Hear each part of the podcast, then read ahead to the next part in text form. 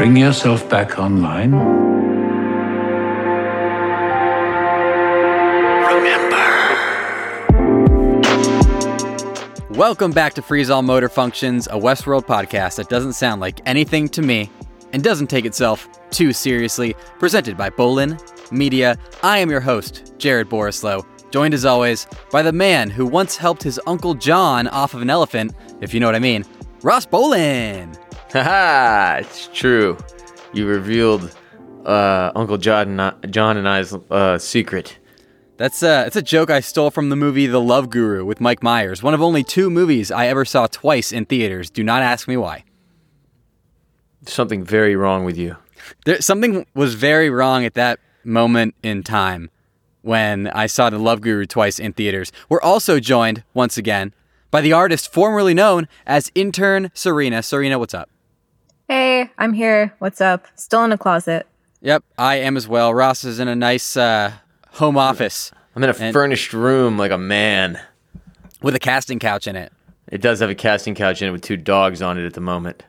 Yeah, uh, Serena. So people were getting mad at me for repeatedly, accidentally calling you intern Serena. Still, they were like, "She's not an intern anymore. Put some respect on it." I was like, "I'm sorry, Jesus."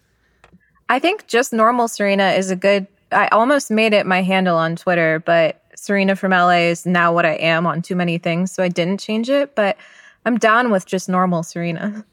Yeah, it's just I'm, if I ever say it again, I don't. I mean no ill will. I'm not trying to minimize your accomplishments. I'm just. Uh, it's a force of habit. I called you intern Serena for like three years. And I mean this as respectfully as possible. Serena from LA could double as pornographic branding in some form or fashion. It could. Thanks for that. I appreciate it. If I ever, uh, if I Just never saying, go back to like- work, That's dude, that's like s- It, it's like uh, it's just vague enough of a name to be not actually a name. It's just like a. It's like a label. It's Serena from LA. Yeah, that's I feel porn. like it's more of like a stripper name than a porn star name. No, you just got to trust me here.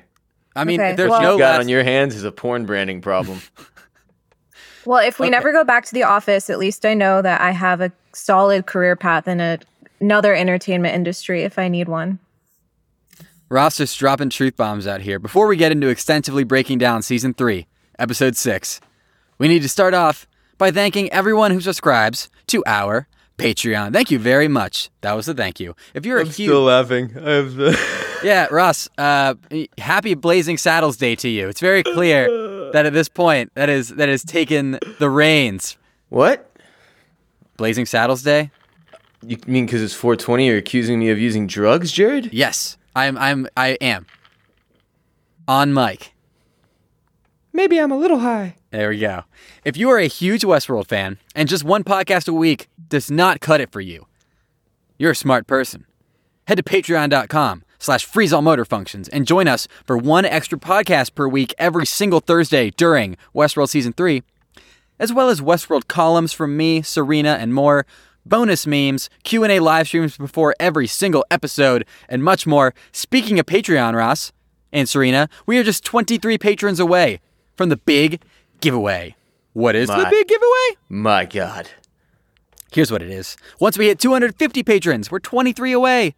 Once we hit 250, we will select one lucky patron at random to win a FAMF prize package that includes the first ever FAMF hat, a customized Westworld Photoshop of you in any Westworld situation you want, courtesy of Serena, and last but not least, a personalized video message courtesy of a mystery Westworld actor. Who is it? I'm not gonna fucking tell you until you fucking get on Patreon. That was rude. I'm sorry. Um, all you have to do. To enter- Hostile. I Toxic. know. I know. Toxic, uh, Jared. I promise there are better vibes than that on the, on the Patreon. It just takes bad vibes to get you there. I, I Yeah, tough exactly. love. You Tough pay love. with you pay with bad vibes, and then you you're in the good place. It's like getting hazed in a fraternity. I'm gonna beat the shit out of you verbally right now, and then you're gonna make it to the Valley Beyond, also known as our Patreon, and have a good time forever. Oh, that is what we should call our Patreon, the Valley Beyond. I should have fucking done that next Oh season. Oh, man, no, you just thought of it now though. You're still good. You're a genius. Thank you.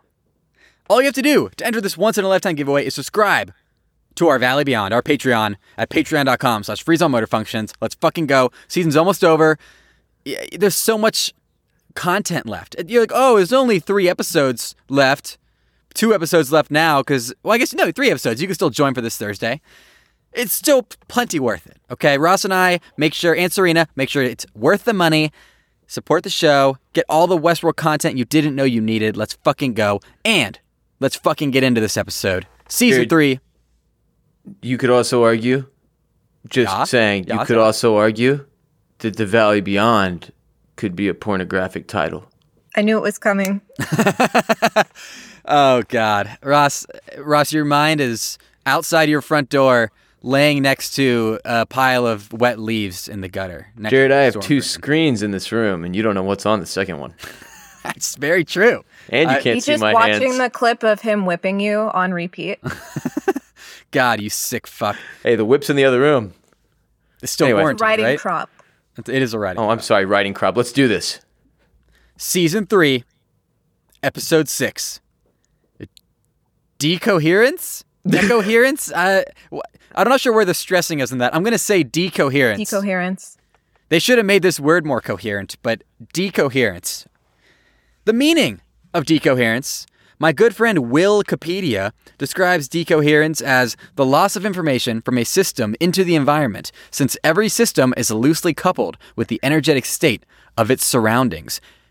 What do you guys think that means? Oh. I got some takes. I'll say them right now. The main instance we see of decoherence in this episode is in Charloris, who has lost her Dolores Prime Directive information. She's lost her ability to only do what Dolores wants her to do due to the familial environment created by her ex husband and son. She is in this new environment that is putting all these different stimuli on her, and that is causing her to stray away from her actual like core prime directive what she should be doing and start doing what the environment is is affecting her into doing And Serena, you go. You go first. Oh, I was just going to say, I think it could also be argued that that applies to the man in black who is also breaking his loop, so to speak. Um, I don't want to like get too much into that right now because I have a whole bunch on it when it becomes relevant in the episode. But he's another character who is in an environment that's forcing him to veer off from a loop. Yeah i feel like you have a lot of hot takes about this man in black situation you were kind of freaking out about it in the famf chat It's true, I was. I'm still kind of freaking out about it, and I, I need you to explain things to me. Is this what Ross feels like? it is Yes, this is It what is. this is what it feels like to be me all every week. ross do you have any decoherence takes Uh, I I thought that the situation with Charloris was incredibly interesting, and and Serac obviously pointing out that it's humorous that she ended up caring more about her family, her family, this pretend family, the family of the person she's imitating, than that person actually did, and it ended up being the giveaway was that the real Charlotte Hale would have never tended to her son in a situation like this at Delos. Uh, she would have completely thrown him to the wayside, as we see when we when Charlotte when Charloris first comes across her husband and son for the first time in this new world. Uh, things are not great because she has not been there. She has been uh, uh, absent from the home on, on account of work. So I, I'm still trying to wrap my head around that. Like, what what is it? Is it any robot will end up, or any version of Dolores will end up having feelings for family if there's a familial environment, or like what what is the catch there?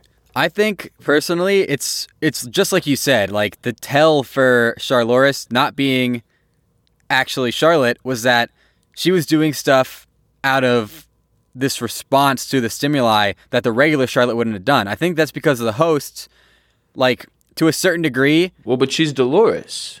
Yeah, she's the yeah.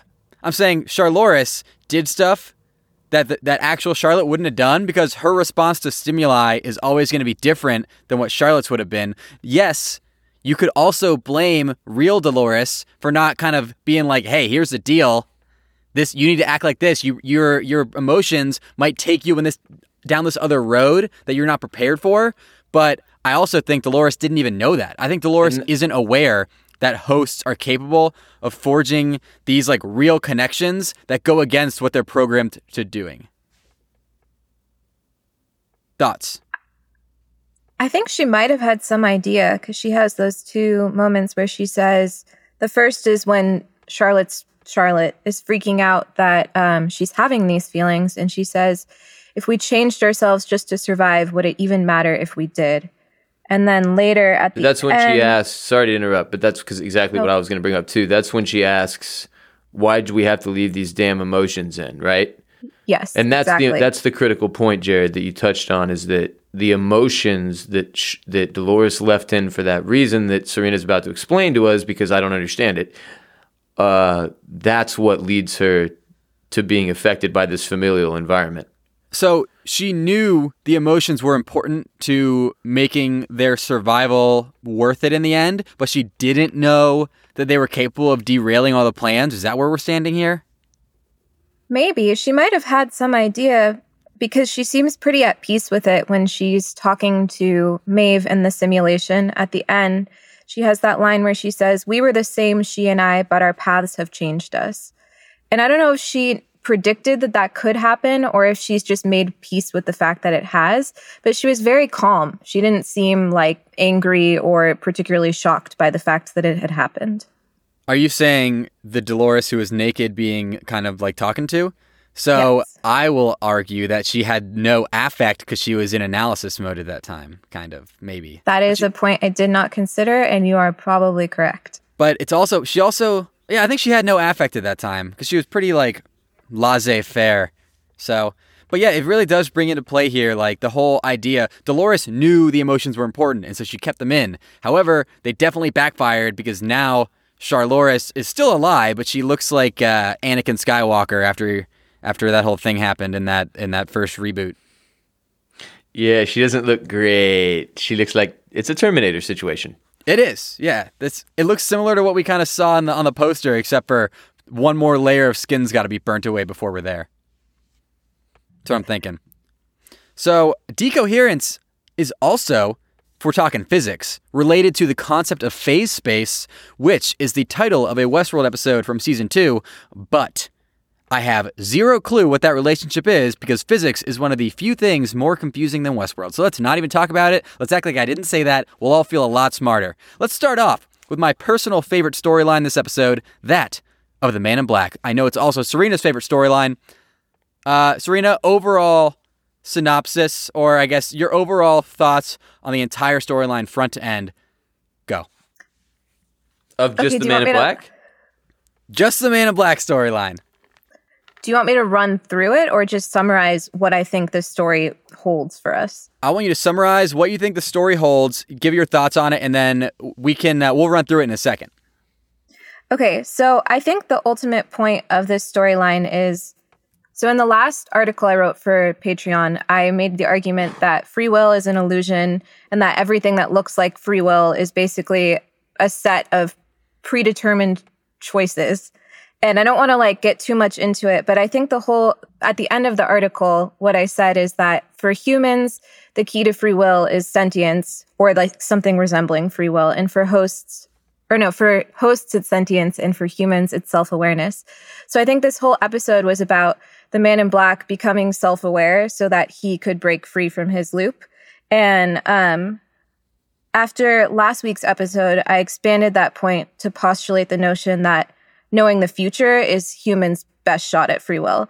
So with the man in black having this whole conversation with himself and figuring out like that his nature was always more black hat than he let himself let on.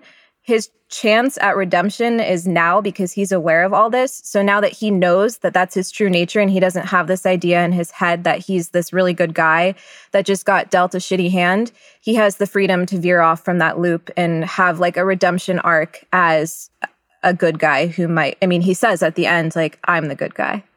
So, Which is also symbolized by him now being the man in white in his Right. white jumpsuit. Ross, you're looking somewhat confused. I want to hear your thoughts here. Yeah. Um. I, so for that to make sense, we have to we have to believe that the man in black thought he was a good guy, or that he. So that was always his take, is that he was dealt a shitty hand, and he didn't think he was a shitty guy. Yeah, he Yeah. thought he, he thought he was the product of an abusive father who made good and made all this money doing honorable things and like doing stuff that, well, we know that the honor cuts out in a little bit. Like I think what happened was at first he was trying to make a name for himself. He did that. He felt really accomplished. Then he went down a, a little bit of a bad path with all this selling data shit.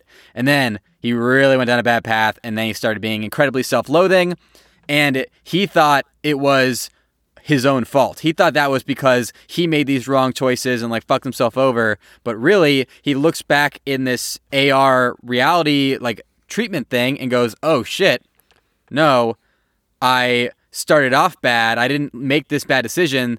So now that I know I started off bad, I realize that I can change who I am because there's there's like I've always been this way and I can change for the better. It's not the fact that I've already failed at changing once. Is that right? I don't know if that's right. It's not that I don't yeah, it's it that's that's a great explanation for me. It's just that it's not that I don't buy that. It's that I wish it had come through more on the screen. Like I just kept I kept asking myself, wait, wait. So what is the, you know, what is the take? Like, so the Man in Black, essentially, what we see happen to him in this episode, he's in the facility still.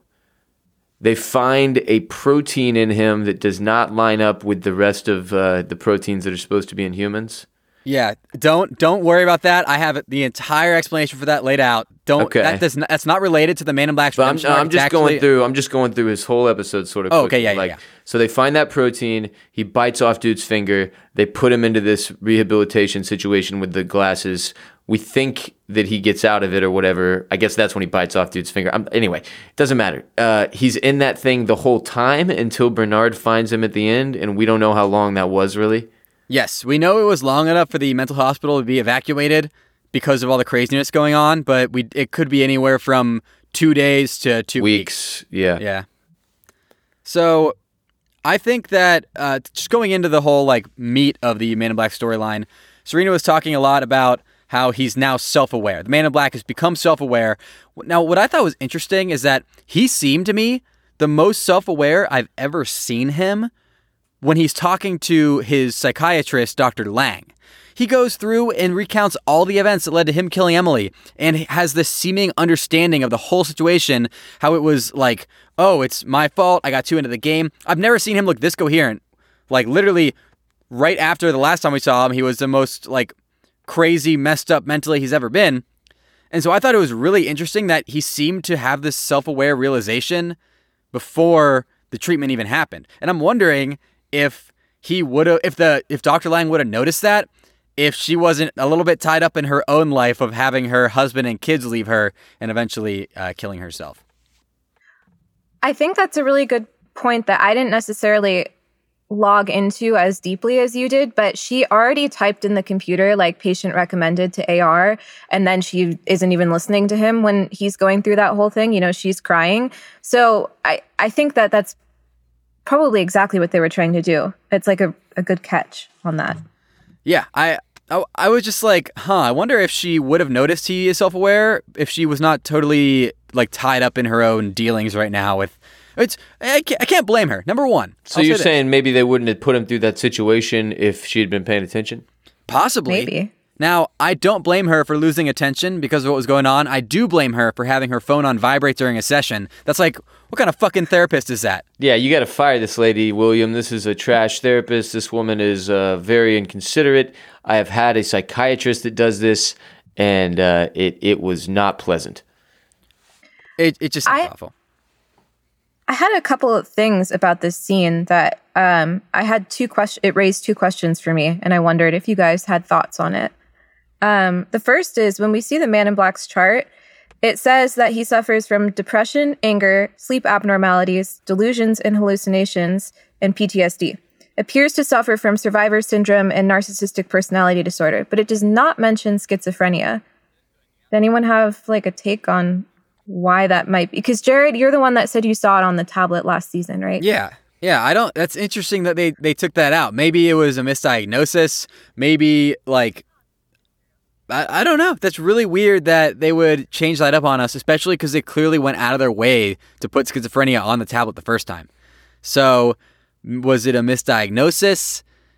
It that uh, that is really weird. That especially considering the schizophrenia that they have already diagnosed Caleb's mom with, that they wouldn't tie that together this season. Maybe it's been a red herring this whole time, and I'm interested. I, I think we're gonna get a lot more about Caleb's mom this coming episode because it looks to be the Caleb episode.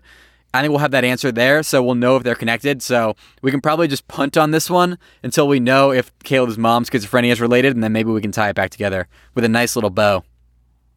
I think that makes sense. I mean, he also doesn't seem schizophrenic. Like he like you said, he seems very aware and he also if you think back on some of the delusions he's had, he's always said like you're not real. Like the the trademark of schizophrenia is that you typically don't and I mean, Charlotte even says it like you're unable to separate your delusions from reality.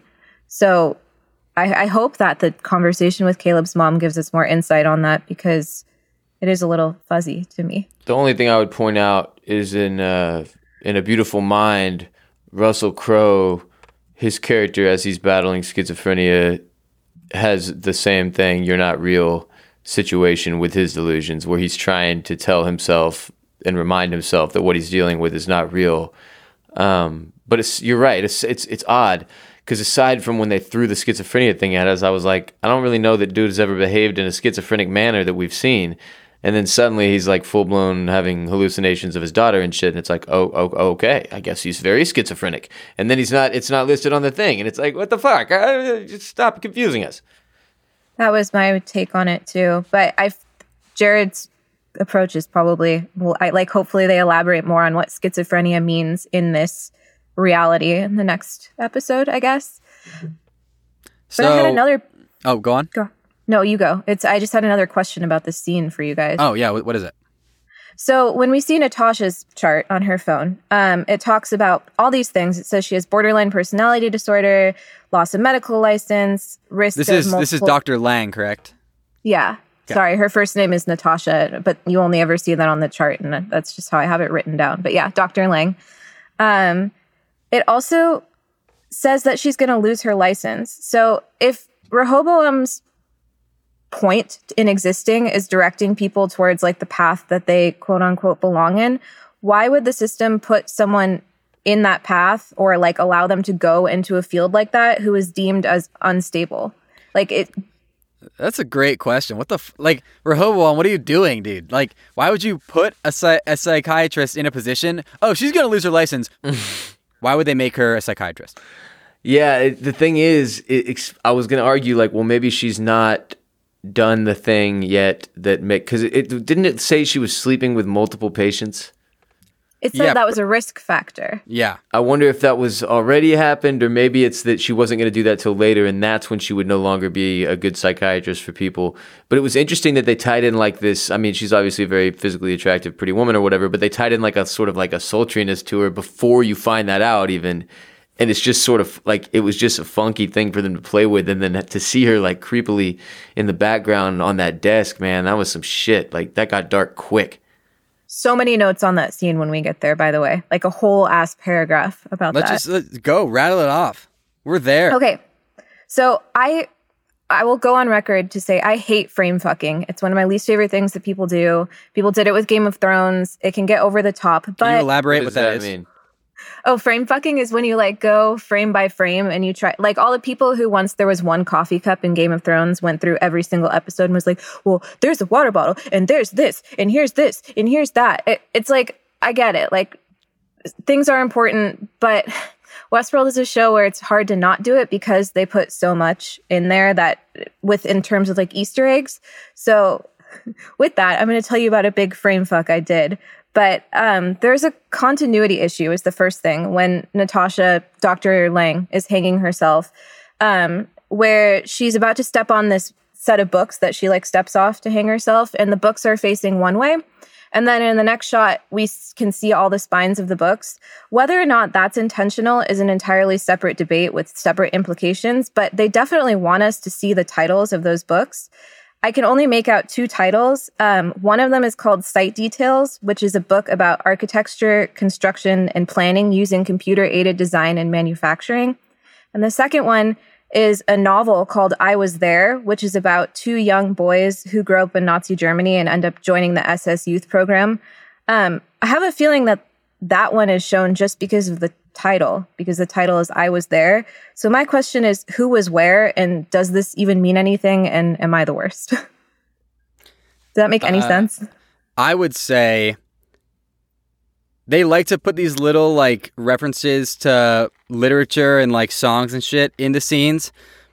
I don't. I, that's a good question. Maybe maybe it's just maybe you are looking too much into it and there's no meaning behind the books.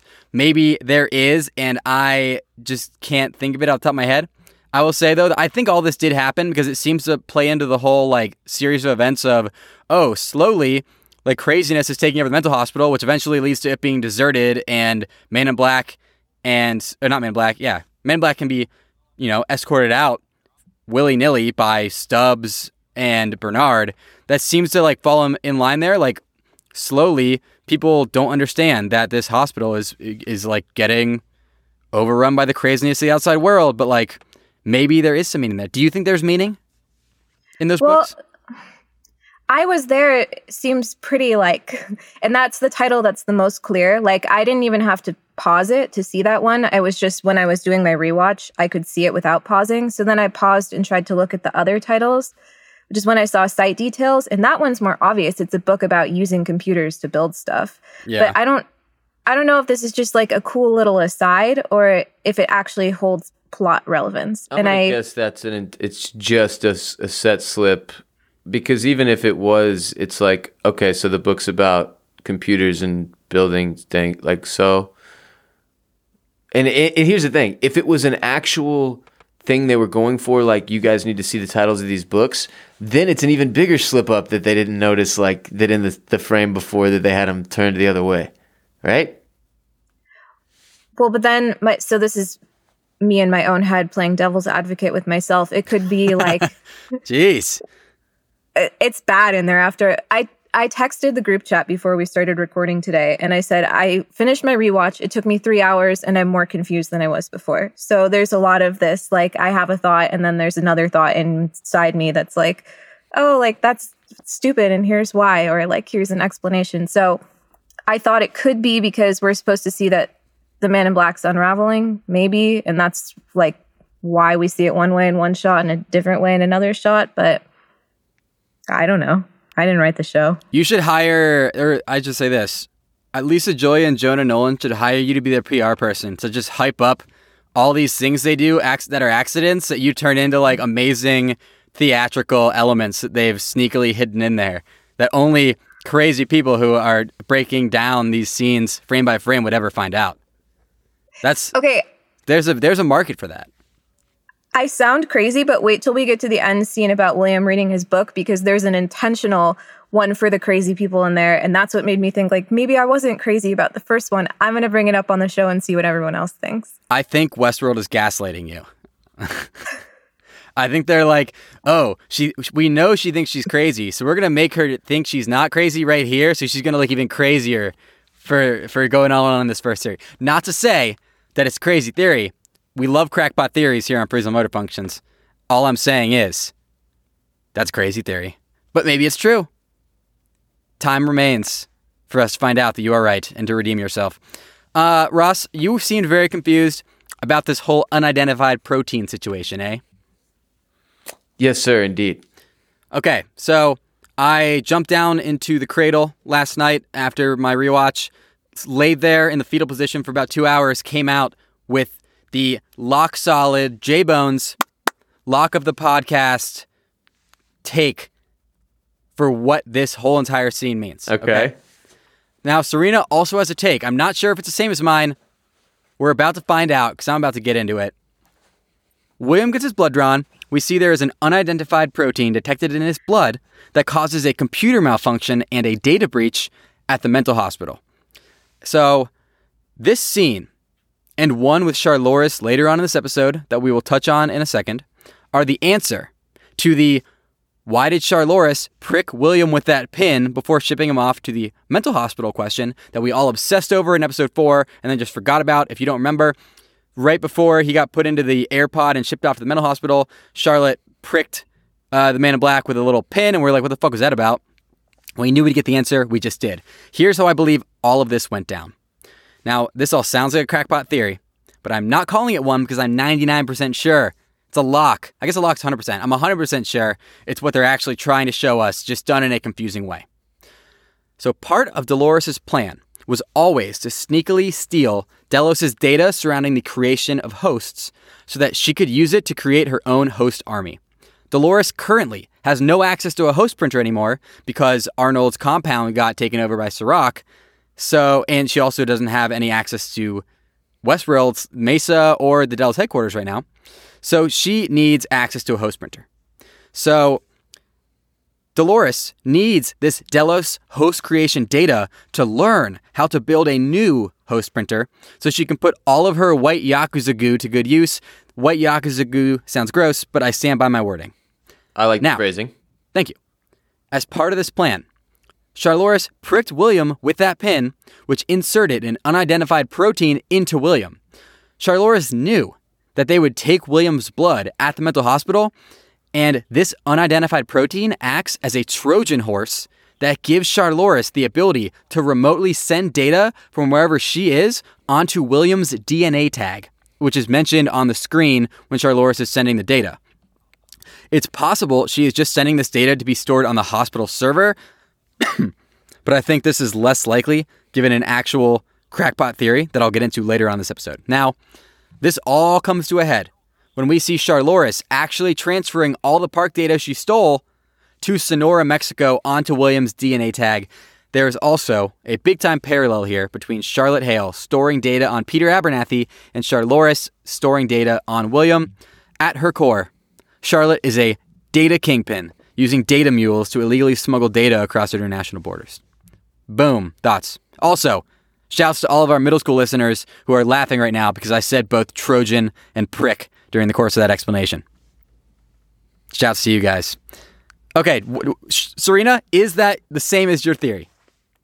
It's pretty similar. Um, I figured out, I think, the same way you did when they show that screen when she's uploading it. It says locating recipient server, and then it says to the protein tag. So I think you can say with 100% certainty that's where it was going because it said right after, like, to protein tag. And what is So- it though? Did she say It is all of the information from Delos on how to create the host. So, like, she could make her own host creation operation, like the printing of hosts. But why did she, have to put that inside of William? because she needed to smuggle it out of Delos headquarters.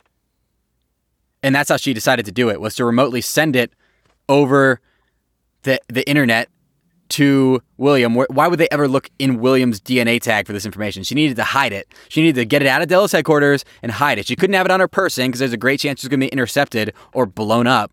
So she had to send it out so that Dolores could use it, even if Charloris could not if she died.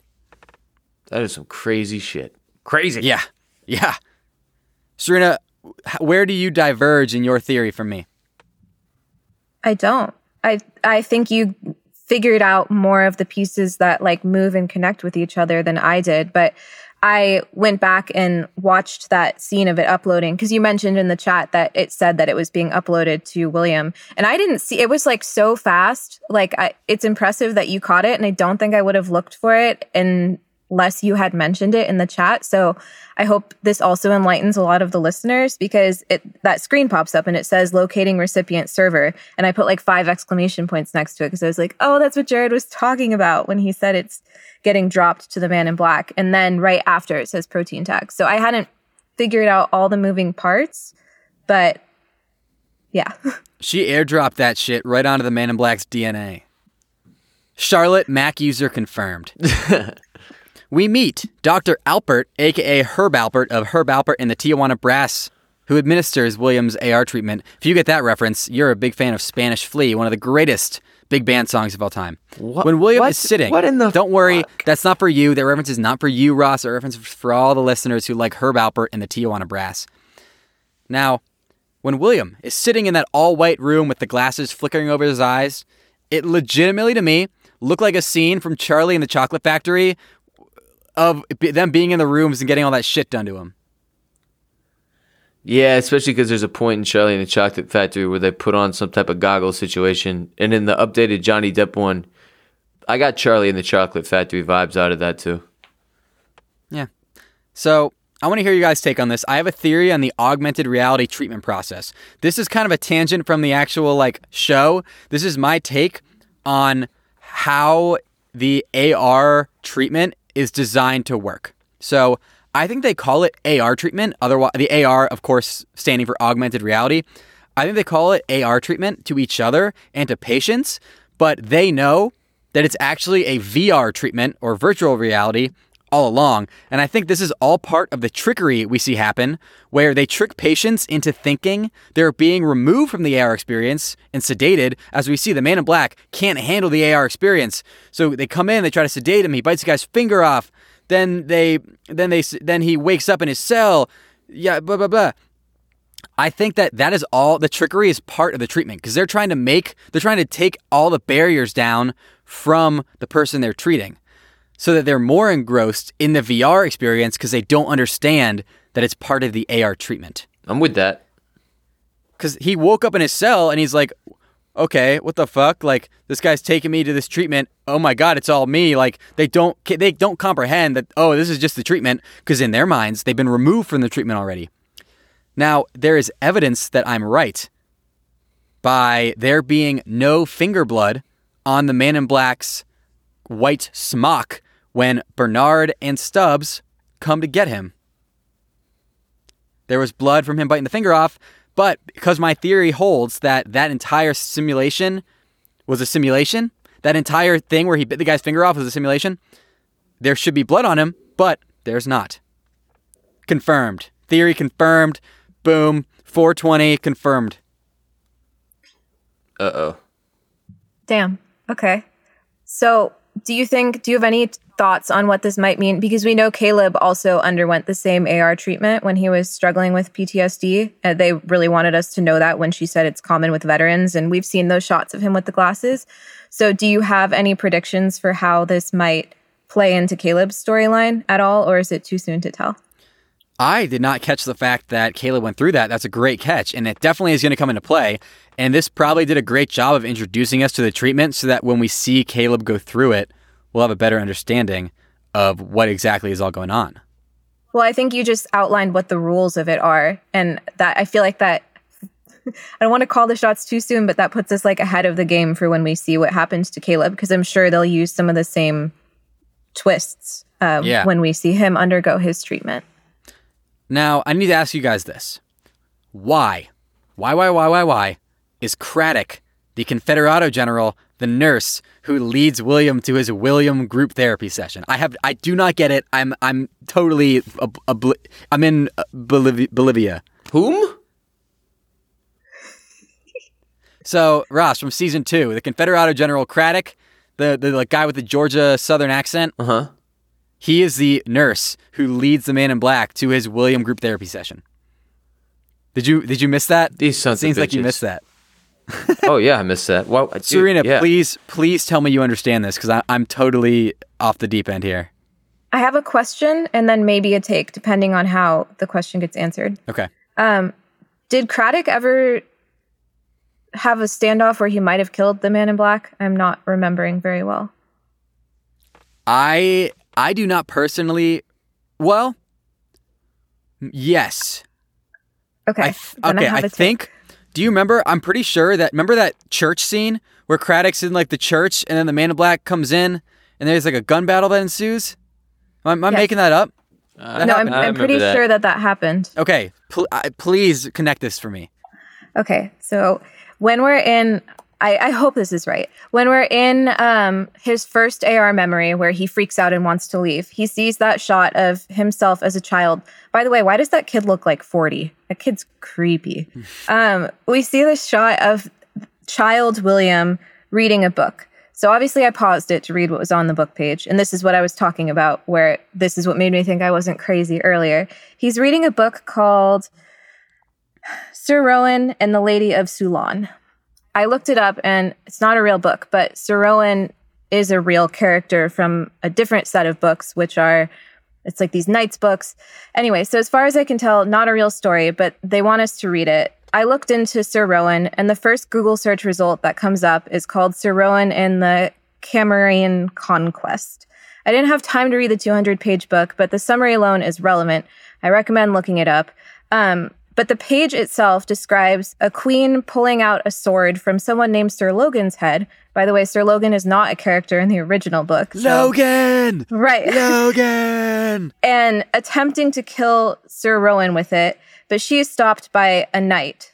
And then when the queen runs and tells the king, this is all what's on the page, by the way, what happened, the king considers killing Sir Rowan, but decides it would be dishonorable to slay him since he's a guest in the king's courts. It literally says guest and gives him leave. The real kicker is that I ran the word Sulan through Google Translate, and the only thing that pops up is that it's the Sudanese word for west. What? So the title the title is literally Sir Rowan and the Lady of the West. Are you fucking with me right now? Am I? No. Am I on a Okay, okay, show? okay, okay. Ashton, is that what the what? fuck? You you go you go. Oh, I might have a theory, and I'm like, oh yeah, you know what? I'm pretty sure the Man in Black met Craddock at some point, and you're like, oh okay, so maybe it's. What the fuck? The Sudanese word for The what? Sudanese word for what? Like, West? what? Where you, where'd you pull that out of? Good God, I thought I was high. Oh my god. Okay, so I was how does that? So how does that tie Defend in yourself. here? Defend what what you're doing is insane. Uh, please elaborate. She can't now, talk 'cause now. She's just laughing. We're too we're too deep. She's just we're crying so laughing. deep into this insane tangent you've created. I need you to tie it back to Craddock and the Man in Black. the Sudanese word for west. This has to be the title of the podcast episode. The Sudanese word for west. Unreal. it really is though if you type if you type it in to Google Translate, the only thing that pops Who up would is that do it's that? me. I had to understand. Why? They showed us this because they showed us a whole page that you can read, and in Westworld, nothing is ever just there to not be looked at.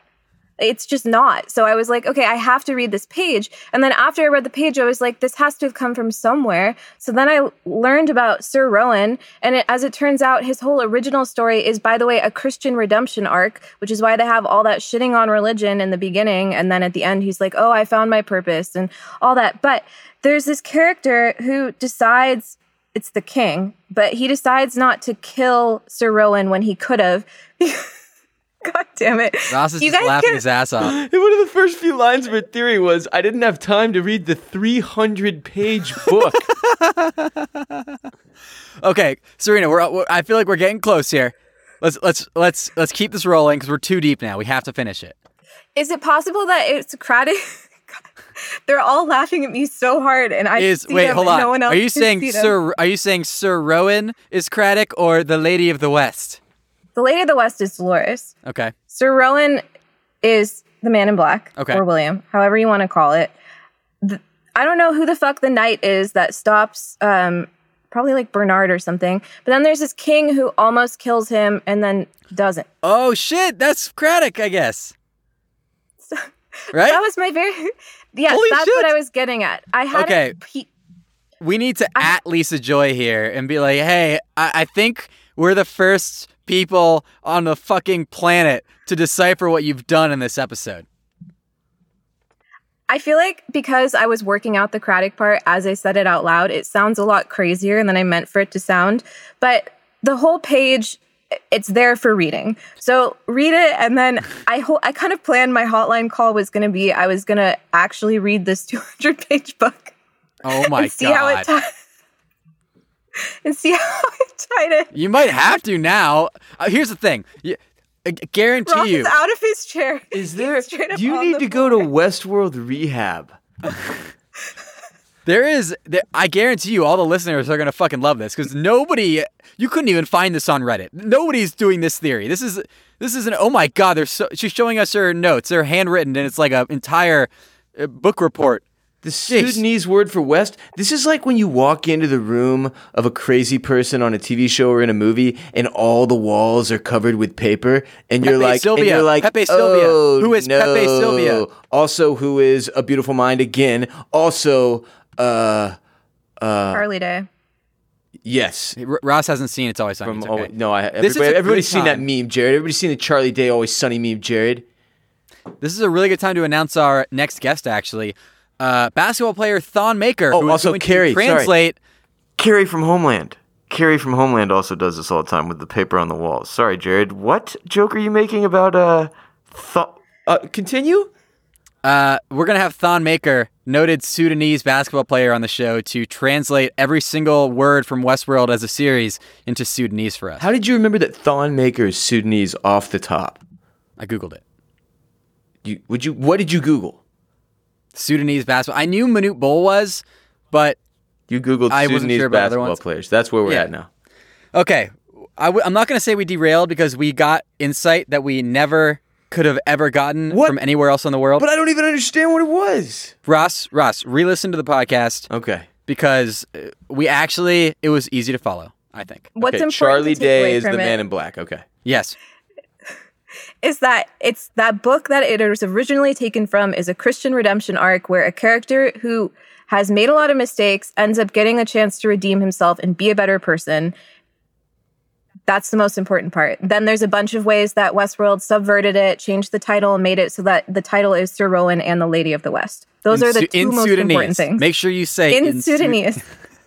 So I guess I, I, I had to know. my only response is this: if they take the time to plant stuff like that to that degree, instead of just writing a better story, I am going to set something on fire. End of take. I think it's more of an Easter egg than something that's integral to the plot. I think by the end of the episode, we were to understand that the man in black has made his transition from black to white, black hat to white hat, bad to good, however you want to look at it. And then all of these other things are just supporting evidence. It's So, just like, weird to go that mile. Like we get it. He's in all white now and shit. He I like literally it. I like out when they put. Easter eggs in. He says out loud, I like I'm too. the good guy."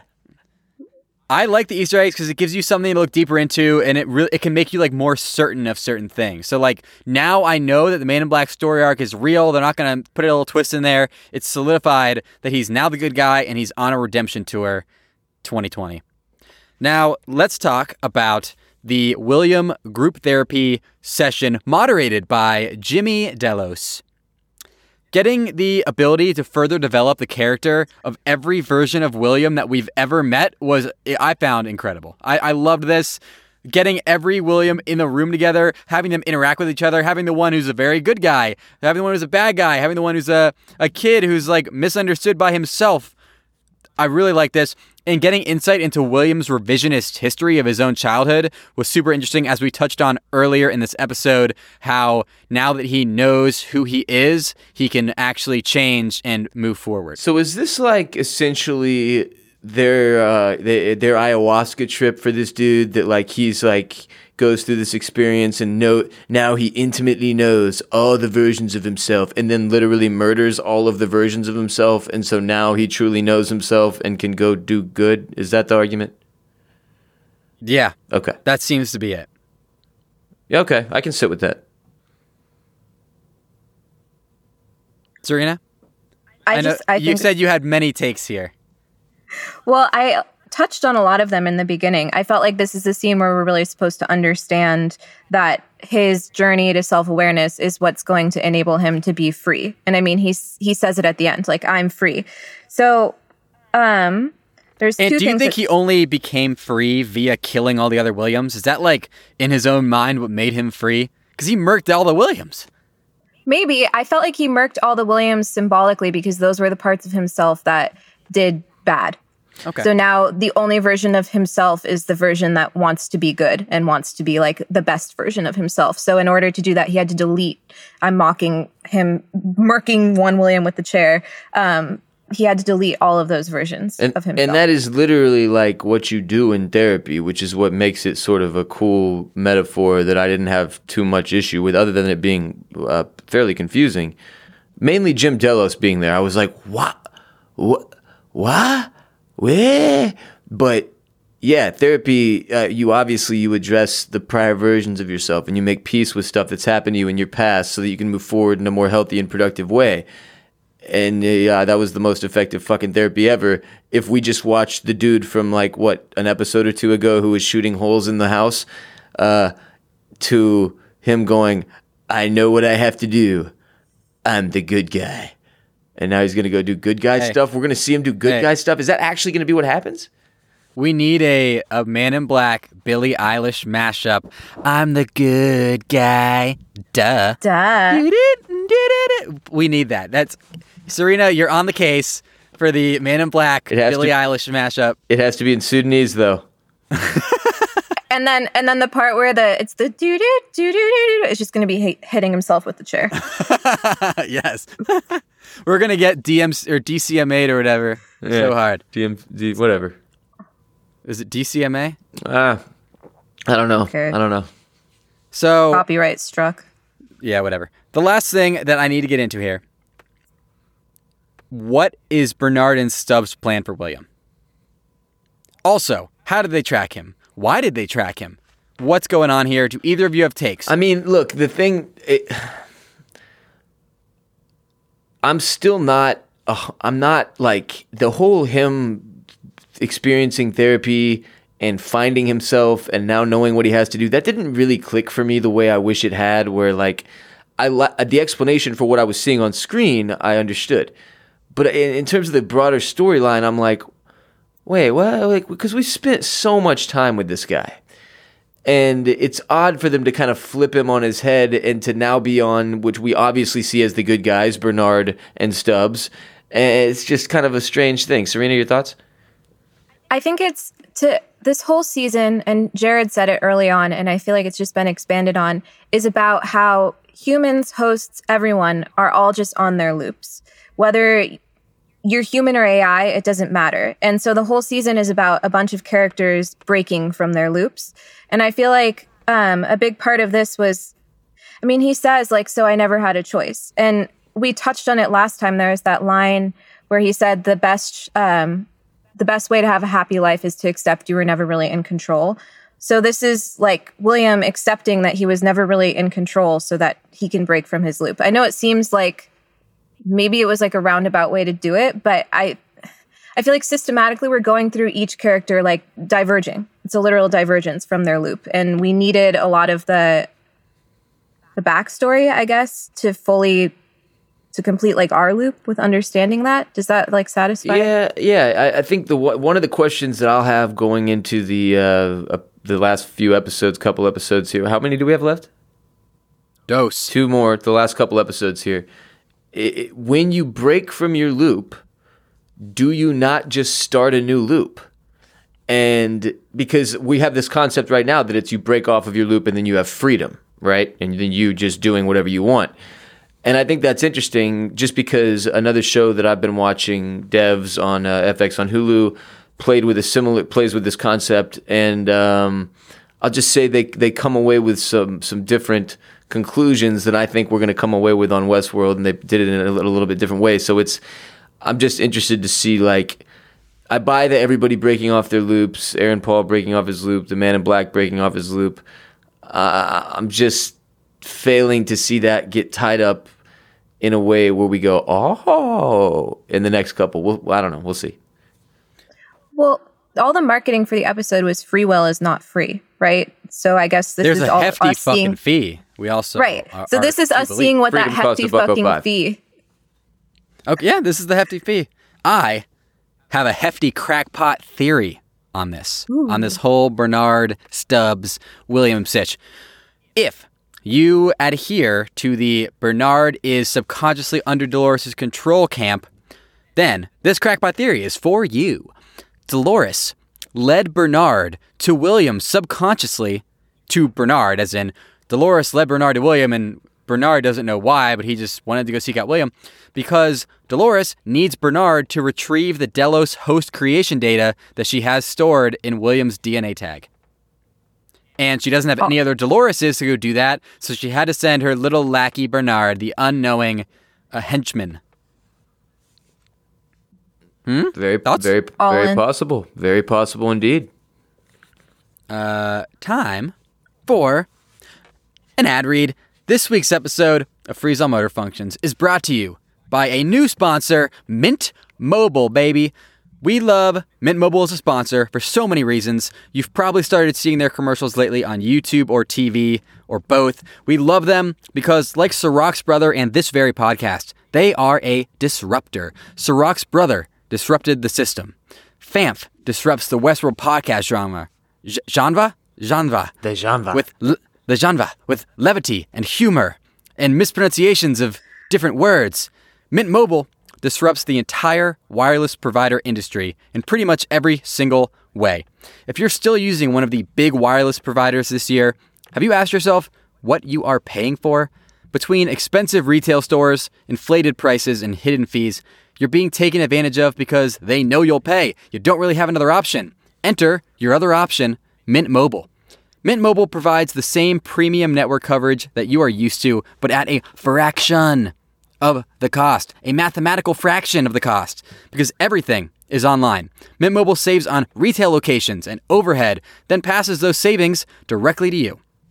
It's 2020, people. We as a species pride ourselves on using technology and common sense to make things more convenient and cheaper. So tell me, why are people still shopping for wireless providers using literally the same non user friendly, expensive, broken system that their parents did back when they got their first cell phone in the early 90s? It makes no sense. We buy everything differently than we did back then. And now it's time to bring that into the wireless provider game. I received my Mint Mobile SIM card, and this company has it figured out. It, it all like takes you directly through the process, super easy to use. And the SIM card they send can be transformed into three different sizes. I didn't know you could transform a SIM card into three different sizes, but you can, depending on which one the phone you already own needs, because it works with the phone you already have. You don't need to buy a phone and get into some weird contract. Literally, buy the SIM card, put it in your phone, cheaper cell service. It really is as simple as pay $15 a month, insert SIM card, and start saving astronomical amounts of cash immediately. Personally, I believe this is the beginning of a massive shift in wireless providers, and Mint Mobile is at the forefront of it. Now, more than ever, we could all stand to have some extra cash on hand, and switching to Mint Mobile is a great way to ensure that you do just that a wireless provider disruptor we needed, and a wireless provider disruptor Mint Mobile is. Mint Mobile makes it easy to cut your wireless bill down to just 15 bucks a month. Every plan comes with unlimited nationwide talk and text. Unlimited nationwide talk and text. Say it. One of you, say it. Unlimited nationwide talk and text. With Mint Mobile, stop paying for unlimited data you'll never use. Choose between plans with 3, 8, or 12 gigabytes of 4G LTE data. Use your own phone with any Mint Mobile plan and keep your same phone number along with all your existing contacts. You should be convinced by now. I've laid forth every possible thing you would need to like get you over the hump of switching to Mint Mobile. I've done it. What an ad read this has been. Ditch your old wireless bill. Start saving with Mint Mobile to get your new wireless plan. Wait, Serena, Serena, you got a question? So, are you suggesting that the listeners diverge from their loop of Wow. wi- old wireless providers? That's exactly what I'm suggesting they do. And here's how they can do that. To get your new wireless plan for just 15 bucks a month and get that plan shipped to your door for free, free.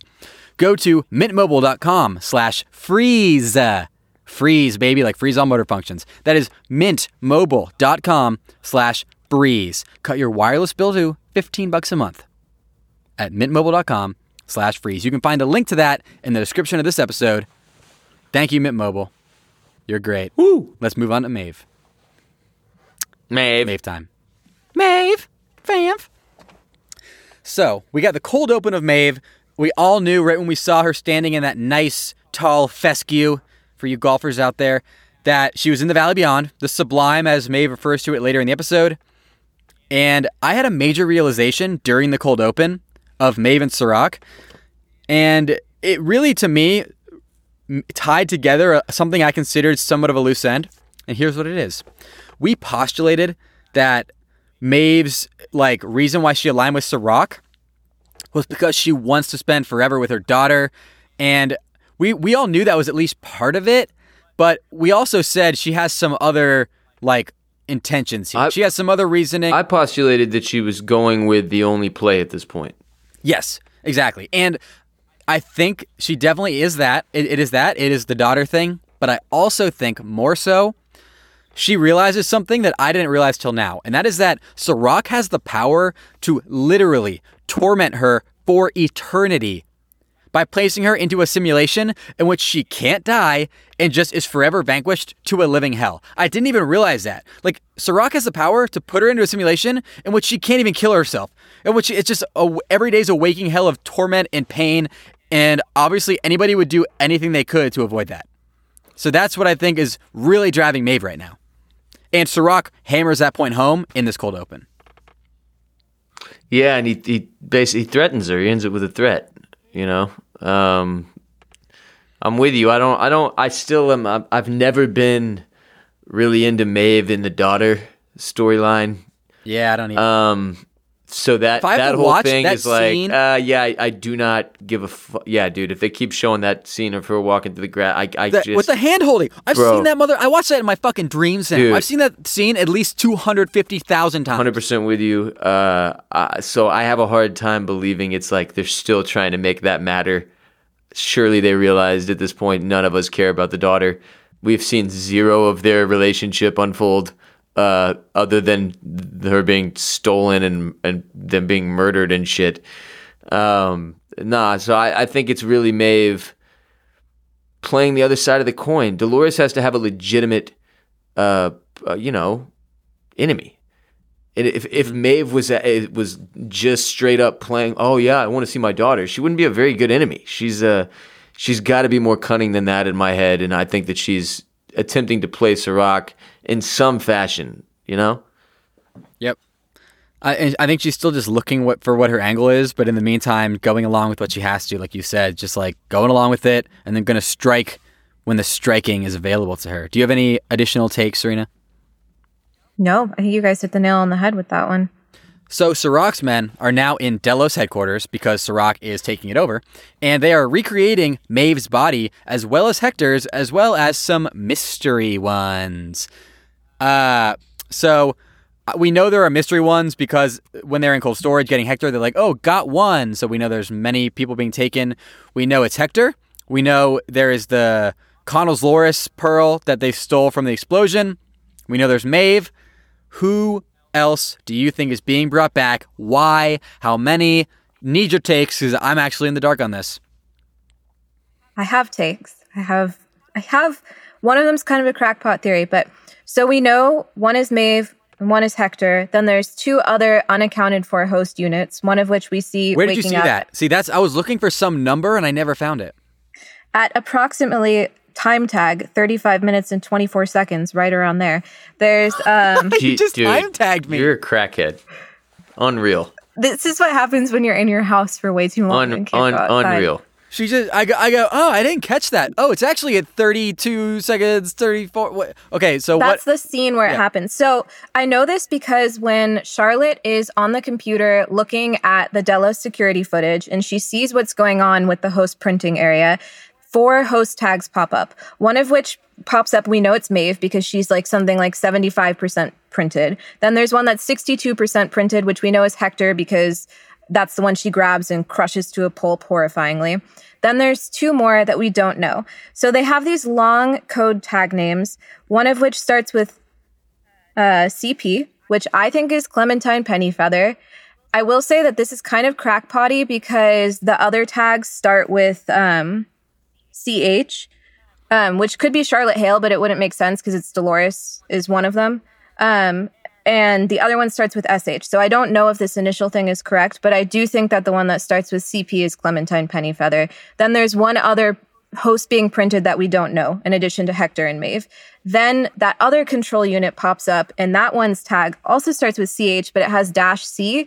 And the dash C is either the version it is, like A, B, or C, or it's dash C, C is in copy, because it's a copy of Dolores's Pearl. Okay, so let, let's go through this. You have, I- agree with you. It's got to be Clementine Pennyfeather. That just works out so perfectly. It makes a lot of sense. And so then, do you think that they needed to make a new Charlotte Hale to be like the president of Delos now that this one is getting, you know, like they're ousting Charloris. So the Charloris Charlotte Hale is no longer there, but they still need to have a Charlotte Hale. And that's why they're making So a the- Charlotte Hale? The one that, sorry, I misspoke. The one that starts with CH is the damaged Connell's unit. Uh, So I don't know. I don't know what CH stands for. It. The two that we one of which is Maeve and one of which is Hector start with HC. Hector's initials are Hector Escaton and Maeve's are Maeve Millay. So I don't know that these two letter tags mean Got it. anything except thinking that it's too odd of a coincidence that one of them starts with CP, which is Clementine Pennyfeather's initials. Yeah, and Clementine's an older host, so maybe. But then Hector is too, so it's I really don't. I do know. So the one mystery one, the starting tag is SH, and I don't know what SH could possibly stand for, or if it's even relevant. But we do know that there's definitively two more hosts being printed. Stephen oh my God, I know who it is. I know who it is. It's Sean Hannity. Stephen Hawking. I really thought that you. No, it's it's Stephen Hawking or Sean Hannity confirmed. Perhaps we'll get both of them if we're really lucky. That would be great. I, I want to watch Hawking them talk to each other. That sounds awful. Just doesn't sound fun. That wouldn't be good TV. So, very, thank you very much. I was very confused by that. So, I think we're gonna get Clementine, and I do not know who else. Is it? Is it? How many more? So after Just Clementine, one other, because we had Hector being printed, but um, he got smushed. So it's Maeve plus two more, one of which we think is Clementine, and one of which is a mystery. So if the first name, the first name was always right, it was just the last name that was wrong, minus with Clementine, right? Kinda. It's hard. Connells, but I guess that's his last name. Well, Connell exactly. So Connell's tag was CH. The Connell's control unit that was Dolores, the tag was CH, and then it had the hyphen at the end C, and that was the only one with that hyphen. So I think the C is either copy or it's like A, B, or C. No, I think it's definitely. I think that Dolores probably didn't follow the same naming conventions as they do at Delos. So when she made her hosts, they are named differently than Delos would name their hosts, right? So I think all the Dolores ones were. I don't know what the CH would stand for. Um, maybe it is Charlotte Hale, and she just like, you know what? Here we go. I think I tied this together. The control unit that Dolores took out of the park was the Charlotte Hale control unit. All the other Doloreses are built off of that Charlotte Hale control unit. So Charlotte Hale A, B, C, D would be CH, A, B, C, D because she made those copies all based on the Charlotte Hale control unit she took. I had that thought as well, and there is a way for me to go back and check because in I think it's episode two, we see them all being printed and they're just denotated as their host tags. So I didn't have time to do that before Yep. this episode, but I planned to go back and I can either put it as a hotline call or just send you the screenshot when I find it. Awesome. But we'll be able to see what they're all named, and if by also like the the letter after the dash will tell us a lot about that too. so who the fuck but- is SH? That's really bothering me. SH. It's going to bother me too. And like I said, I don't know that the initial thing is right because Hector and Maeve's both started with HC, but it could be like host control. I don't know. You know what? We, pr- we should probably just move past it because we're gonna we're gonna get ourselves into a, into a hole and start talking in Sudanese here in a second. So I like how they sent Maeve back into War World simulation while her body was being recreated. It reminded me of entering the lobby before a battle royale video game, right, Ross? Yeah, no, th- I, I was very confused. I was like, why is she back in in in War World? And then she started just going off and, and murdering every single one of the soldiers, and I was like, oh, she's in like the training or the lobby uh, pregame, waiting to be loaded up. All right, playtime's over. We're moving out. Going to the war zone. Shouts to you Warzone players out there. Nicely done. So, uh, we got uh, we got Maeve back in the simulation. We've got Lee back. We get more Lee. That was that was refreshing. Okay, I found that to be quite refreshing. We also get Hector back. Uh, oh, oops, not for long. That's short lived. I actually thought it would have been more sad when Hector died if we'd gotten a longer lead time of him being back together with Maeve before they killed him off. Right? Like, even their emotional kiss was interrupted by Lee. Like uh, they didn't seem like they were that connected this episode. It seemed like she was not really focused on him because she was still focused on the plan. And by the time he died, she never even got to like rekindle their relationship in any regard. Yeah, that was sad. Yeah, uh, yeah, it was pretty Also- brutal. Speaking of Hector, did anyone else have an issue with the fact that she like touched him to restore him? Have we ever fucking seen her do that before? I was not okay. Yeah, that was weird that they would put like some totally new thing in. I don't know. Maybe, but who else did she restore? Like, like restore from? I don't know. no one, but it, I guess it ties into something an issue Ross brought up if, when the last time I was on with you guys, which is like we don't know or understand what all her powers are. And the first time when she was causing all those electric disturbances, I could kind of accept it because we knew that she could control hosts with her mind and I assumed it was some kind of interference. But we've never seen her do anything like this before. And so I was just kind of like, what the fuck? So, like, okay. Yeah. I guess it- we just was accept weird. it. We have to. We're forced to. She touches faces and changes lives. Serac's men also input Dolores into the simulation with Maeve, Lee, and Hector via Connell's control unit that they recovered. That's not looking too great. And what is everybody's thoughts here on Dolores' huge callback scene of being questioned by Maeve Arnold style? I was so confused about the her presence in the in that situation. So, co- explain to me how they how Dolores was present.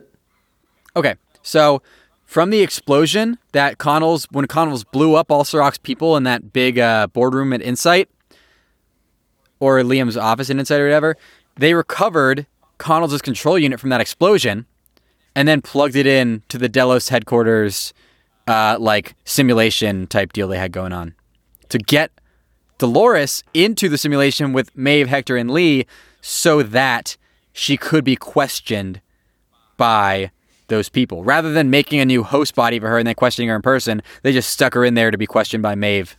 Gotcha. Guess they figured it was easier. Okay. And they don't want to give her a body because if she has a body, then she could go wreak havoc, More havoc. Yeah. you know? So, yeah. Dolores really doubles down on the whole us versus them, Dolores kill all humans Bender style dialogue that we've heard so much. And this was paired really interestingly with the fact that Dolores admits she's diverged from the real Dolores. She can still make guesses as to what Dolores is planning, though, and she guesses right that Dolores will want to kill Maeve's allies, rest in peace Hector. But this whole entire scene was really interesting because it's not really there's not a lot of attrition, right? It's just like them having a heart to heart, knowing that they you know, they're in the same room but they aren't really. They're just kind of like talking in a simulation, so neither of them feels threatened and they know they can't hurt the other person, so it's like, "Hey, we're both in here right now. Let's just let's just put all the cards on the table, see where we stand so we can both pick our sides correctly." And they do. And Maeve's like, "I can't trust you. We're enemies." And then and then rest in peace Hector. What are your guys' takes on this entire dynamic that we have here? I think it sets up a lot of parallels between the two of them and their mission because Dolores says to Hector and Lee, How many times have you died for her? And I guess one was enough for you. And other people kept asking Dolores's accomplices, Have you considered what she's asking you to do? And then Dolores has this line about how, like, I'm not a saint and nor are you. I'm also not a villain and nor are you. So I guess she's saying, like, we're in the same place, standing on completely different sides of being in the exact same position. And neither of us are black or white. We're both gray. Yep. I think that's uh, incredibly poignant or poignant, as they say in 2020. Ross, anything additional I here? concur. So, what are your guys' thoughts on Dolores Charloris not killing the Maeve, like not taking the extra three seconds to kill the Maeve Pearl? Do you think this is because she's like, oh shit, if I if I don't have the time because they're gonna kill me or like or capture me and I can't be captured, or do you think she like wouldn't want to kill her because of the conversation that like because Dolores I'm wondering this. Do you think Dolores doesn't want to kill Maeve in the same manner that she doesn't want to kill Bernard because Maeve is a check on her that she thinks she needs? Or do you think she wanted to kill Maeve right there but just didn't have the time? Because she just killed Hector willy nilly. Could have done the same thing to Maeve. But we know Well, she respects Maeve's- Maeve. There's two things. Maeve's control unit is a little farther out of reach. It's in like one of those thingies, and she's looking at it like she's about to grab it when people show up. And then I had a thought that maybe because she says, like, we were one and the same, our paths have diverged now, like, this version of Dolores wants to save her family. So she's like, I could take the other couple seconds and risk my life to grab this control unit, or I can fucking book it and have a better shot at saving my, I my like family. I like that. I think I do. That's a great point. I think she definitely was like at that moment. She was like, I, I need to save my family. Like fuck it. I, I could have this access really quickly, maybe, but I might get captured. and I need to save my family. And what Boom. what scene is it that you're talking about where she says "fuck it"?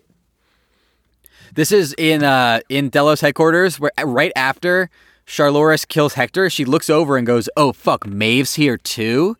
And then she looks and looks like she, she's Now, about to maybe here- kill Maeve, but then she Here's the thing: leaves it's when the people arrive. Yeah, we have now been presented with two circumstances where Dolores could have very, very easily eliminated Maeve. Uh, Yep. Both when he, she was inside Musashi and chose not to take the pearl from her head right there, or cut her head off, or scalp her, or whatever. And then also right here in the Delos facility, it, it, if if at this point it is not a situation where Dolores needs Maeve, Dolores is the shittiest villain of all time. Yep. And I think they've made kind of a point. Like they've made a very good point now. Actually, this is a good point, Ross. Like they've shown us twice that Maeve could kill Charlotte, or not Charlotte. Sorry, Maeve could kill Maeve. Wait. Oh my God, my brain is so Serena. This is what your Sudanese has done to me. No, I'm just kidding. We've seen twice now that Dolores could kill Maeve, and they've shown us on camera. Yeah, she's gonna leave when people get there. Also, very, very fortuitous for Maeve that right when Dolores is about to kill her every single time, Serac's people show up. They're really saving the day for her. They are. Serac's people. Is that a coincidence or is that some sort of simulation BS we're going to figure out later on?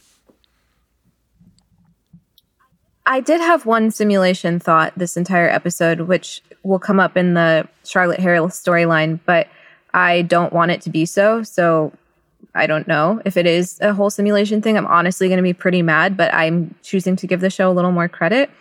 In terms of um, Dolores sparing Charlotte, or see, now I'm doing it too. Yep. Dolores sparing Maeve twice.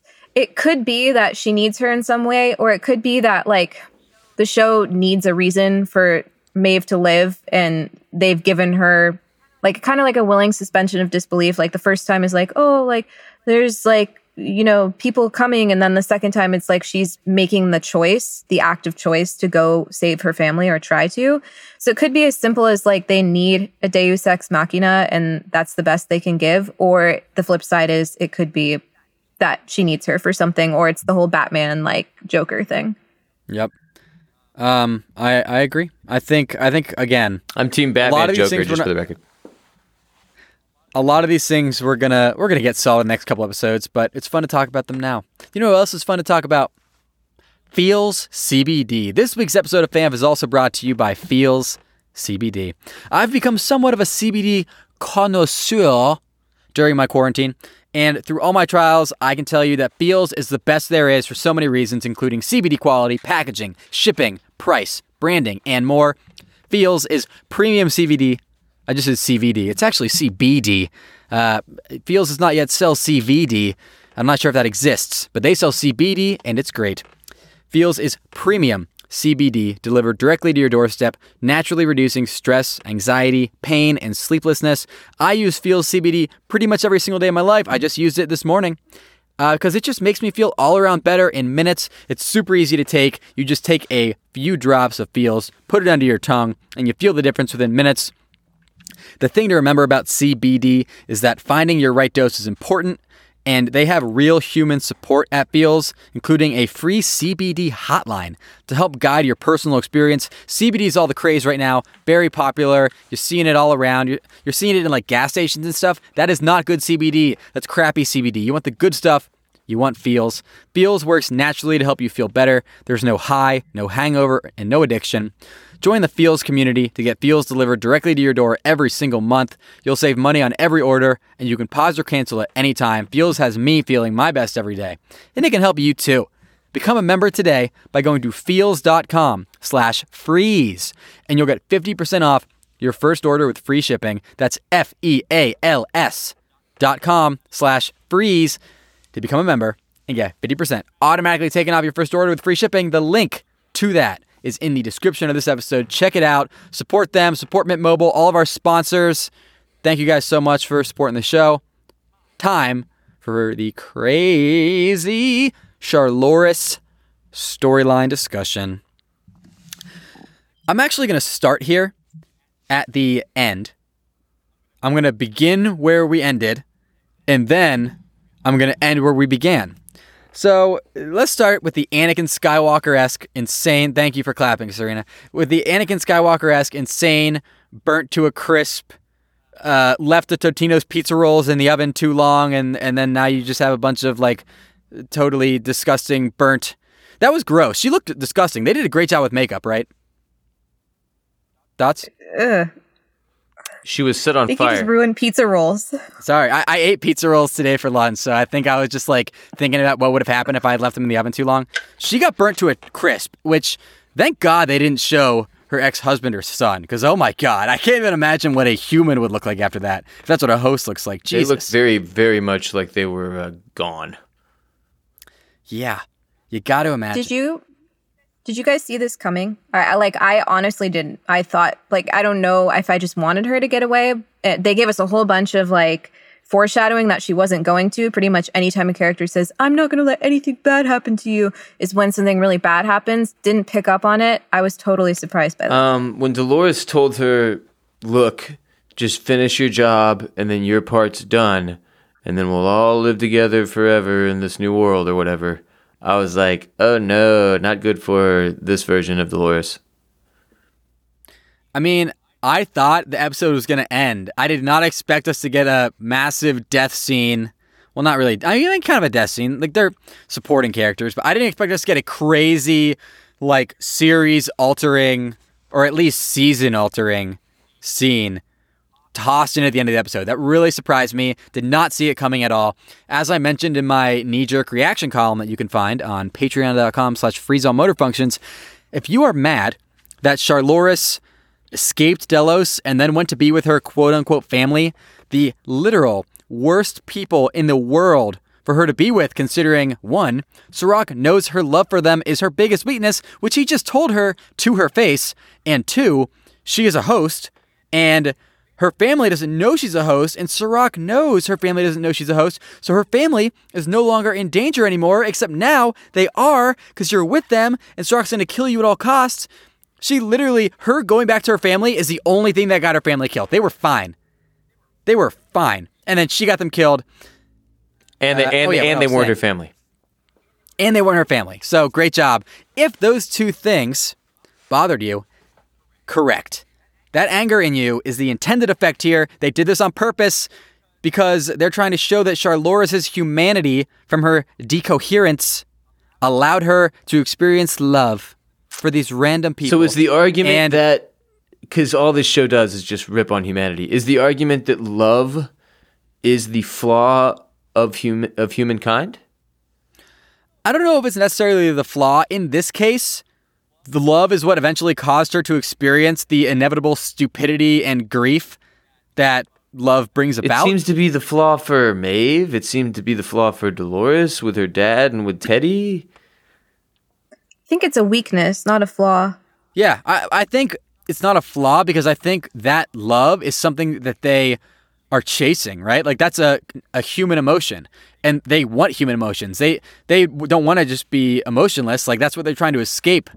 But I think that they don't necessarily know how to handle it. It's what 'cause they don't realize is that emotions, what they want, this sentience that they strive for, is what inevitably leads you to make dumbass fucking decisions and become human, therefore blowing up your own system and creating a world that sucks ass, which is why inevitably, no matter what they do, if that's why that part is so confusing. And when they explicitly bring it up, she's like, Why do we have to keep in these damn emotions? I was like, Oh no. Because I don't like that being the path, you know? That was a classic. I'm a glass case of emotion, and she was also inside of a glass case at the time. So Uh-huh. really, a lot of parallels there. Um, yeah. So that scene was nuts. And speaking of Charlotte's love for her family being her weakness, or you know, in this situation, it was definitely her weakness. This love is on full display all episodes, starting off with Charlotte lovingly reconnecting with her ex husband, rekindling their relationship early in the episode, being in touch with them and trying to like run away with them throughout the entire episode. I think Charloris could actually have a nice job as a relationship fixer in this reality. Just make a host for someone, pretend to be that person, fix their relationship. She's doing a great job of it with Charlotte Hale. It's true. That, that I'm is a, just that is a good like, take, I'm- Jared. Thank you. I, I'm just saying, like, if if we're gonna have her no longer being useful to Dolores, she should be the new Dr. Neil Everett Warren and start the the Hale Group of dating services Fair enough. traded on Would the New York Stock Exchange. Would you take uh, dating advice from someone that looked like a burnt Totino's crispy pizza roll, though? Um, that's see, I might not, but but but I like to, the plan. I like to think she would she would have changed it up before that point, you know. So hard to say. I hope so. So, speaking of their like connection with the family and everything, do you think that if Jacob had read his profile, it would have told him that she was going to end up getting them all killed, or do you think that was a divergence? No, So- because she wasn't She's not in Rehoboam. right. That's So, true. but but I think that his his thing would have told him that she's not Charlotte, right? I don't know. I really because I think that bracelet thing that she wears identifies her as such in the system. And I think it must because Serac says that he's been watching her and he can't watch her if she's completely out of the system. So I think when she has this bracelet on, which we see her like slip into her purse, that's like her way of being Charlotte, at least the system identifiable Charlotte. Otherwise, she never would have been able to do half the stuff that she did. So I just don't know if it would have run predictions based on who Charlotte was, as Serac was seeing, because I think he was seeing that there was a divergence because the real Charlotte never would have cared about her son or family. Or I guess that's where I ran into like, what would that profile have said? Would it have run the simulations based on who Charlotte Hale actually was or who Dolores as Charlotte has been acting as? That's a great question. I don't know, but it sucks for him. He didn't read that. Could have saved his life. Their writers, this writers' Maybe. room for Westworld has to just be hell. It has to just be hell on earth. I used to think that I wanted to work in that writer's room, but the reality is I would have started probably at assistant level, which a writer's assistant writes down every single thing that the writers say in the writer's room and then tries to organize it coherently.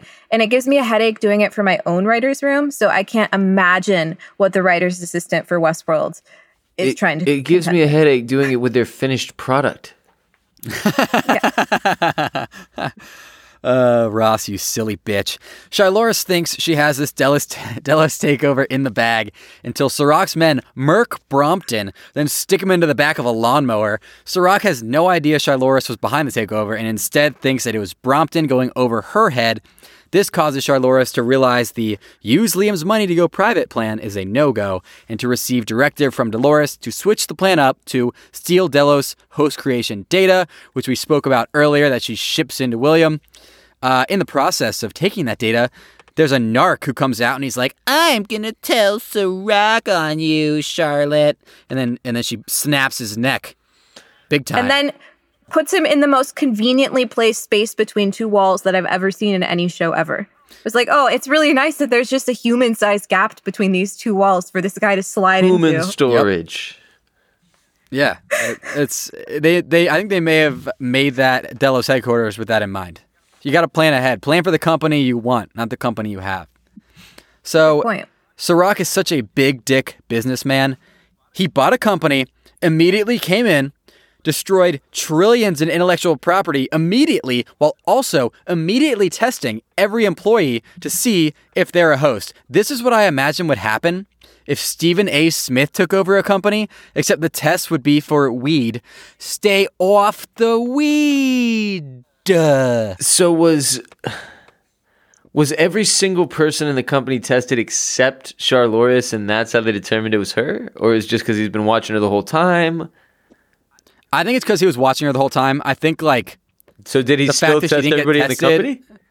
Yeah, I I think the fact she didn't get tested was probably like a confirmation, like, oh, she didn't get tested, and all this other stuff. We've been watching her, texted her son, yada. But we yada, believe yada, the yada. testing is real. Yes. Serena. I think I think he knew it was her before because he says when he calls her on the phone, she she says and Dolores, and he says we're closing in on her as we speak. he's not closing in on anything except Charlotte. I think he knew going into it, and he figured that if he lit the fire under her ass, he'd get to see what some of Dolores's plans were. Ooh. So I think he knew going into the situation that she was the anomaly. And I think then he, because I think he's been watching her. And then everything she did confirmed that. And then once he said testing, I think he said testing because he knew that she was going to be like, oh shit, I'm fucked, and see what her plans were under threat. Okay. So this brings up a couple questions. Um, number one, do you think he just didn't expect her to use the the gas to like kill everybody? Like he he seemed to have not planned for that. He I don't think he thought all of his guards were going to die at once. It's, it seems like it. I think the thing is with a divergence or an anomaly, he has this line two episodes ago is he says there were still white areas where true randomness touches your life. Mm-hmm. And I think when you have a divergent or aberrant person, you can't really predict what they're going to do. Minute So I don't details thi- and stuff. I don't think he knew a lot of what she was going to do, which I think is why he needed to watch her. I think that's why he needed to like he knew that she was unsafe, which is why he sent hologram version of himself into Yep. the room. But I don't think he knew anything she was going to do, and that's why he needed to put this plan into effect to test everyone because he knew she would act under pressure and he'd get to see a lot more of what her plans were. Okay, so this raises the question: Did Serac send Bernard and Stubbs to go get the Man in Black because he knows because he's been watching Charlotte Hale that the data was sent to him? I don't think he sent them. I think your first hit is more likely that Dolores sent them. I, I've seen other people theorize that there's something in um, Bernard's mind that Dolores needs, and that's why she's keeping him around. And I think there might, this is a crackpot theory, there might be like the a, a link between the data that's sent to the man in black and whatever kind of thing is in Bernard's head, and that she needs them like as a package for whatever reason. Package deal, baby. So, Charloris then kills Hector, steals Connell's Loris's control unit back, six riot control robots on unsuspecting idiots, and then heads back to her loving family, who she gets absolutely obliterated in horrendous fashion. Moral of the story love hurts and gets you obliterated in horrendous fashion. Does anybody have any closing thoughts on this wild episode? I know you do. So did Sir- Serac had the vehicle blown up somehow? Yeah, yeah, he had the vehicle blown That up is- was by there- his henchmen. So that we're to believe there was a bomb attached to it somehow. It's not that he has Yep. the ability to blow up any vehicle, or does he? No, he was. I I think he had a bomb attached to it, and they they blew it up. Like he had his henchmen walk out right next to the blow up. Like he was hiding from the explosion, walked right out. Like it was very planned. I think they planned to blow it up in the middle of the street right there, covered by the chaos of everything that's going on with the Incite data. Right on. I had something about the Charlotte storyline um, when I mentioned that there was one time when I had a simulation thought, and I really need your take on this. The first time we see Charlotte picking up her son Nathan from school, they walk past people doing some graffiti, and they are spray painting a fucking maze. And I have no idea why. The only other person we've known that has compulsively spray painted mazes was Akecheta, who's fucking long gone into the valley beyond. So this is the first time when I was ever like, oh, are we in a fucking simulation or is this just like a cute little callback? Why are these like teenagers spray painting a maze? Okay, I gotta know. so question: Is that a call? You mentioned that there were many callbacks to previous episodes of Westworld in this episode, right? We had Jim Dills talking about the passenger. Somebody might have mentioned adversary at some point. I don't really remember. You- We I also hear it when I did rewatch, but you did or did not? did not. Damn it. Well, did you have any other any other callbacks like that? Yeah, so some of them were less concrete, but there was another one when um when William is in the therapy session with all the other Williams. Um young William steps into the scene to like be young William, which was just like a clear like we all have our role to play callback. Because he's literally like this like kid and he's just him and then he walks into this room and plays this role where he's like reliving his memory. And that one was like less tangible, but there's no like that is the literal epitomization of we all have our role to play. Like it's his himself stepping into a role to ultimately prove a point to William. I saw another callback of after Maeve killed all the Nazis, they were all laying around her in a in like a going out formation. It reminded me of when El Lazo had all of his people die. New El Lazo had all of his like people die at once, and they died all around. Who'd they die all around? Man in Black. Maybe I don't remember. It's it was. I think it like, was the so man. In, I think ago. it was the Man in Black. But yeah, so th- a lot of callback, and I think the maze might just be another callback to that. But then we also have the callback where he re-says the line, "If you can't tell, does it really matter?" Yes, yes, that is a, another big callback we got. That is the famous Angela line from episode It's two. also of the description one. of this episode on on their HBO Go app. I thought it oh, was I about therapy. I thought it was about like They changed it today. what? Are you Yeah, serious? it's weird because I noticed that that first shit. one yesterday too. It's different today. Just today, it's just that question. If you can't tell, Wow. what's the difference or whatever. I know that there's more. If you listeners noticed any more callbacks to earlier episodes of Westworld, there definitely have to have been more. Let's hear them. Why don't you uh, check us out on Instagram at Freeze All Motor Functions. Check us out on Twitter at Freeze All Motor. Check us out on Patreon, patreon.com slash Freeze All Motor Functions. That does it. for I had a episode. question, Dick. But Oh, uh, That doesn't why it blow up? episode. Why blow up Sh- Charloris, knowing she's not able to be killed in that fashion? Just so she has to see the suffering of her family die? That's not her family. Yeah. I, I think he's trying to rub it in her face. Like, hey, this is the, I'm going to put you through intense pain because you're my enemy. I can't really kill you that easily, but I can kill your brain. Seems like he could though. It's the same sort of thing as the Charlotte leaving people. I mean, the uh, Dolores leaving people who she, it seems she could very easily eliminate alive thing with uh, Maeve. I'm just. It, it strikes me as maybe he needs her or something. It, it just seems he could very very easily have her killed. Also, like he very much used her to have the rest of his board killed, right? What? Like, Everyone else in that room when she, when that Oh, yeah, they, they all all die, and he clearly was cool with that going down, right? Well, he didn't, he wasn't cool with it. He didn't want it to happen. He's the only one in the room who's a hologram, though. Yeah, he didn't, he he didn't. also didn't need any of them. really. and Yeah, he they're- they- he knew she was her. He put them in that position. yes, but I don't think he knew she was going to kill all of those innocent people as well as all Serac's men. I, I think that's what we were talking about with the agency bubble. She had no idea, or Serac had no idea she was going to kill everybody with gas because otherwise he would have prepared better and not have to have to scramble afterwards and send all his men all running through the halls.